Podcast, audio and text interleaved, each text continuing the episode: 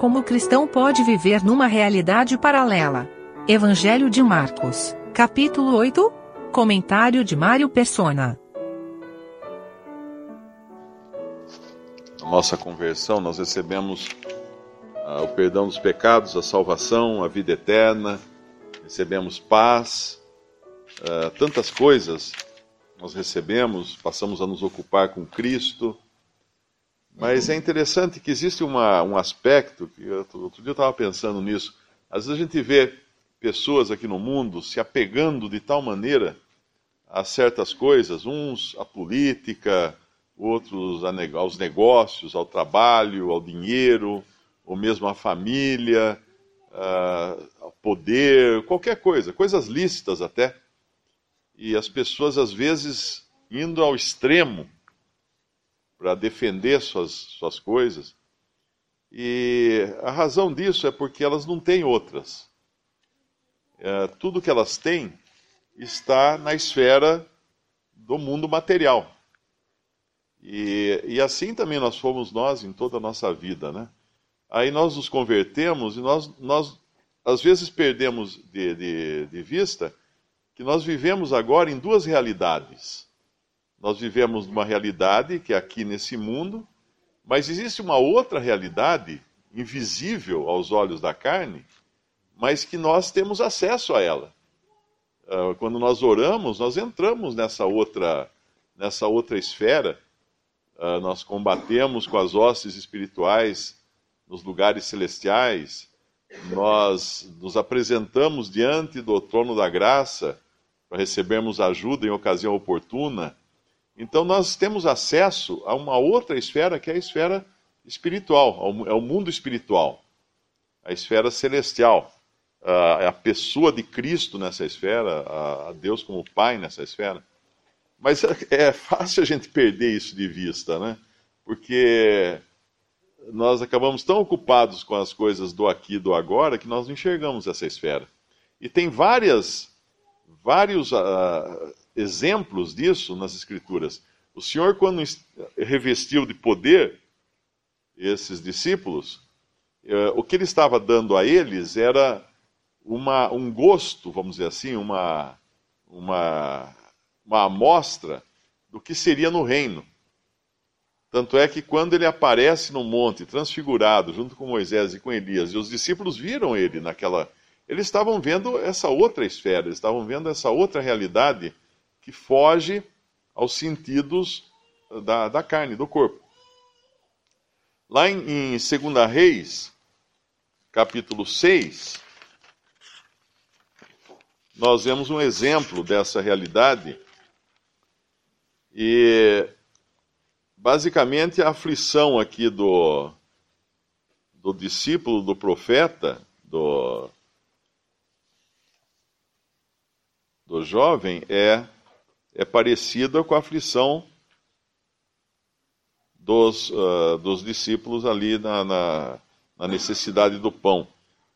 É, é o versículo e o versículo 14. Então enviou para lá cavalos e carros e um grande exército, os quais vieram de noite e cercaram a cidade.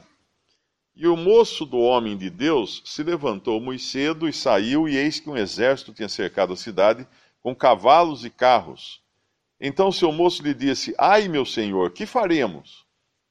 É mais ou menos o que os discípulos falam: Ai, meu senhor, que faremos para alimentar essa grande multidão?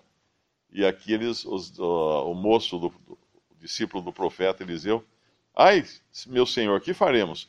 E ele disse: Não temas, porque mais são os que estão conosco do que os que estão com eles.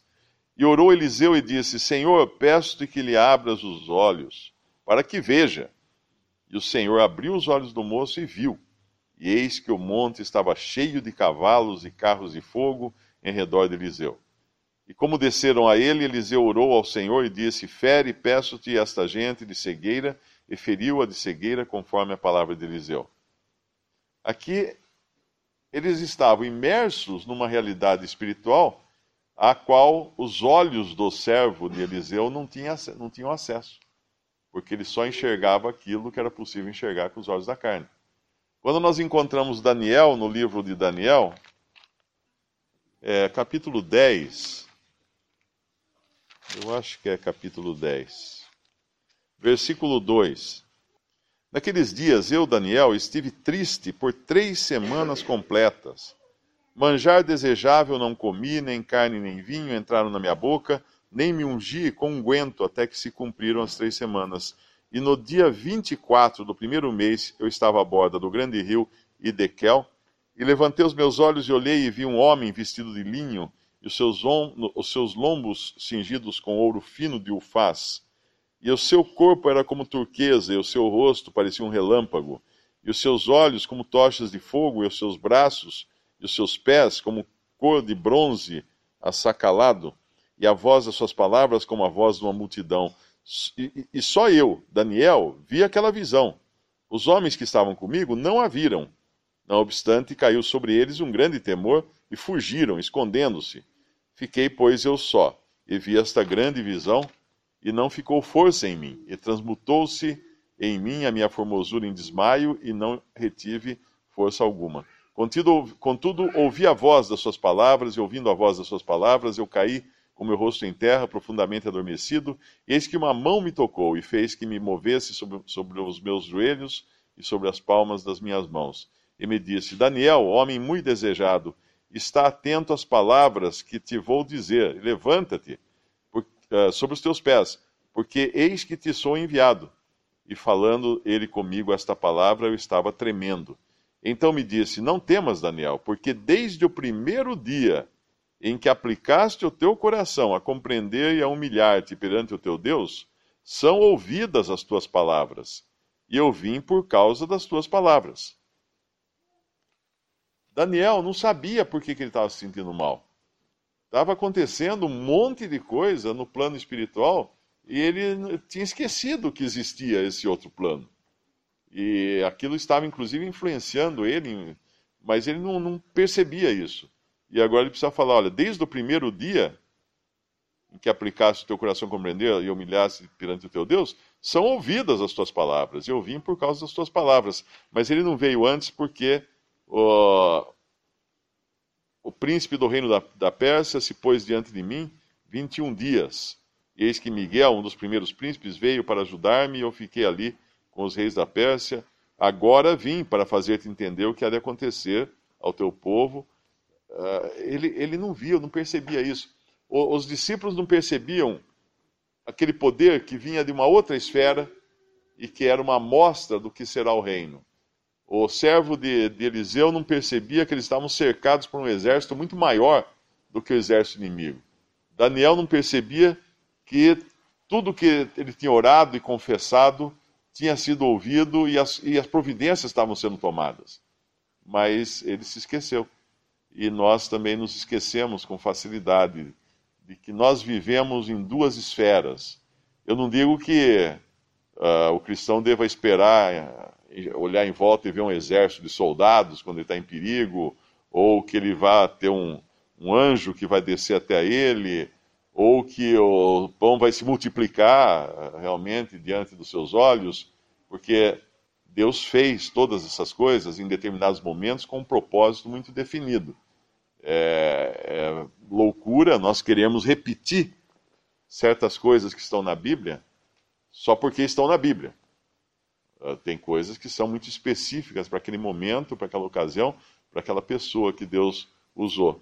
Mas a, o princípio continua valendo. Nós vivemos em duas realidades. E nós não podemos nos esquecer de que, na realidade do mundo espiritual, as coisas estão acontecendo também. É sempre bom voltar a ler, reler aquele livreto, uh, a oração e o mundo espiritual, acho que é esse o nome. O mundo invisível, a oração e o mundo invisível. Porque é interessante, ele mostra uma. Ele abre uma, uma fresta no, nos bastidores do mundo material. O incrédulo não tem isso, não tem acesso. O incrédulo não entende, foge, como fugiram aqui os homens que estavam com Daniel. Ele só tem medo do, do mundo espiritual, né? O incrédulo tem medo, ele tem pavor. Por quê? Porque lá está Deus. E ele não quer de jeito nenhum se encontrar com Deus. Mas o crente que tem esse acesso agora, tem o perdão dos seus pecados, tem a, não tem mais consciência de pecado. É interessante pensar isso, né? Nós temos lembrança de pecado, nós não temos consciência de pecado. Lá em Hebreus, quando fala, quando fala do, dos israelitas, que a todo, todo ano celebravam sacrifícios, etc., que não podiam tirar, de maneira nenhuma, podiam tirar pecado, uh, eles faziam comemoração ou recordação de pecado, uh, mas agora nós não temos mais essa consciência de pecado. Isso está em Hebreus. Hebreus 10, né? Podemos até abrir lá. Porque foi essa obra que Deus fez que nos capacitou agora a termos acesso a essa esfera, que é a esfera espiritual. É, Hebreus 10, capítulo, versículo uh, ah, 2 e 3. De outra maneira, ter, teriam deixado, é, versículo 1, porque tendo a lei a sombra, sendo a, tendo a lei a sombra dos bens futuros e não a imagem exata das coisas, nunca pelos mesmos sacrifícios que continuamente se oferecem cada ano, pode aperfeiçoar os que a eles se chegam. Então, esqueça a lei se quiser que ela mude alguma coisa na pessoa, não vai mudar. De outra maneira, teriam deixado de se oferecer, porque, purificados uma vez os ministrantes, nunca mais teriam consciência de pecado. Nesses sacrifícios, porém, cada ano se faz comemoração dos pecados. O que, é isso? Recordação dos pecados. Porque é impossível que o sangue dos touros e dos bodes tire os pecados, pelo que entrando no mundo de sacrifício e oferta não quiseste, mas corpo me preparaste. Uh, holocaustos e oblações pelo pecado não te agradaram. Então disse: Eis a que venho no princípio do livro está escrito de mim para fazer, ó Deus, a tua vontade.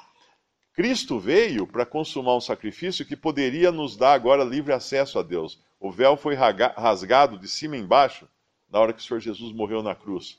E quando ele subiu ao céu, ascendeu ao céu ressuscitado, está agora à destra de Deus, nós podemos vê-lo, não, não literalmente como viu Estevão quando era apedrejado, mas com os olhos da fé nós podemos vê-lo. E ele está lá. Ele está ali. É a, âncora da nossa fé está lá lançada lá dentro, além do, além do véu, uh, onde estão as, as, realidades nossas agora, que na verdade são as coisas que realmente valem, estão lá, né?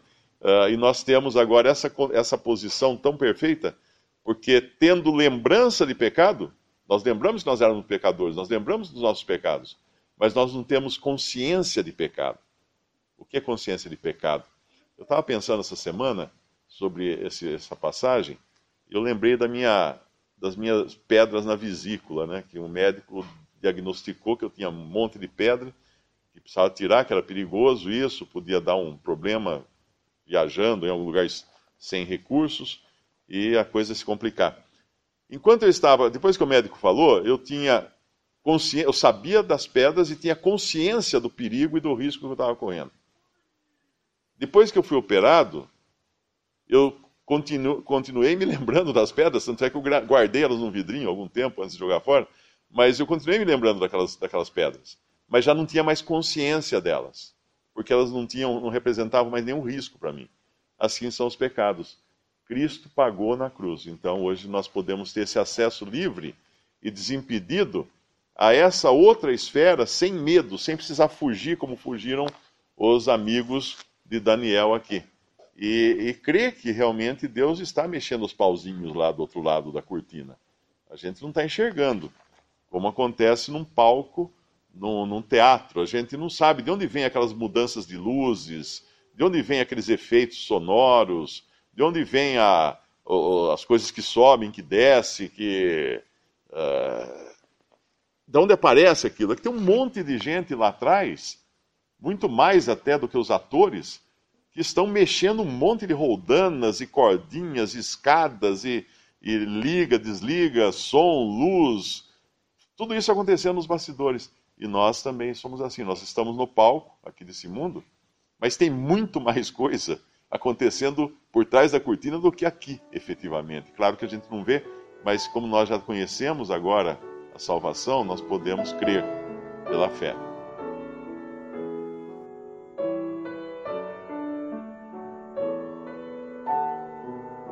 Visite respondi.com.br. Visite também 3minutos.net.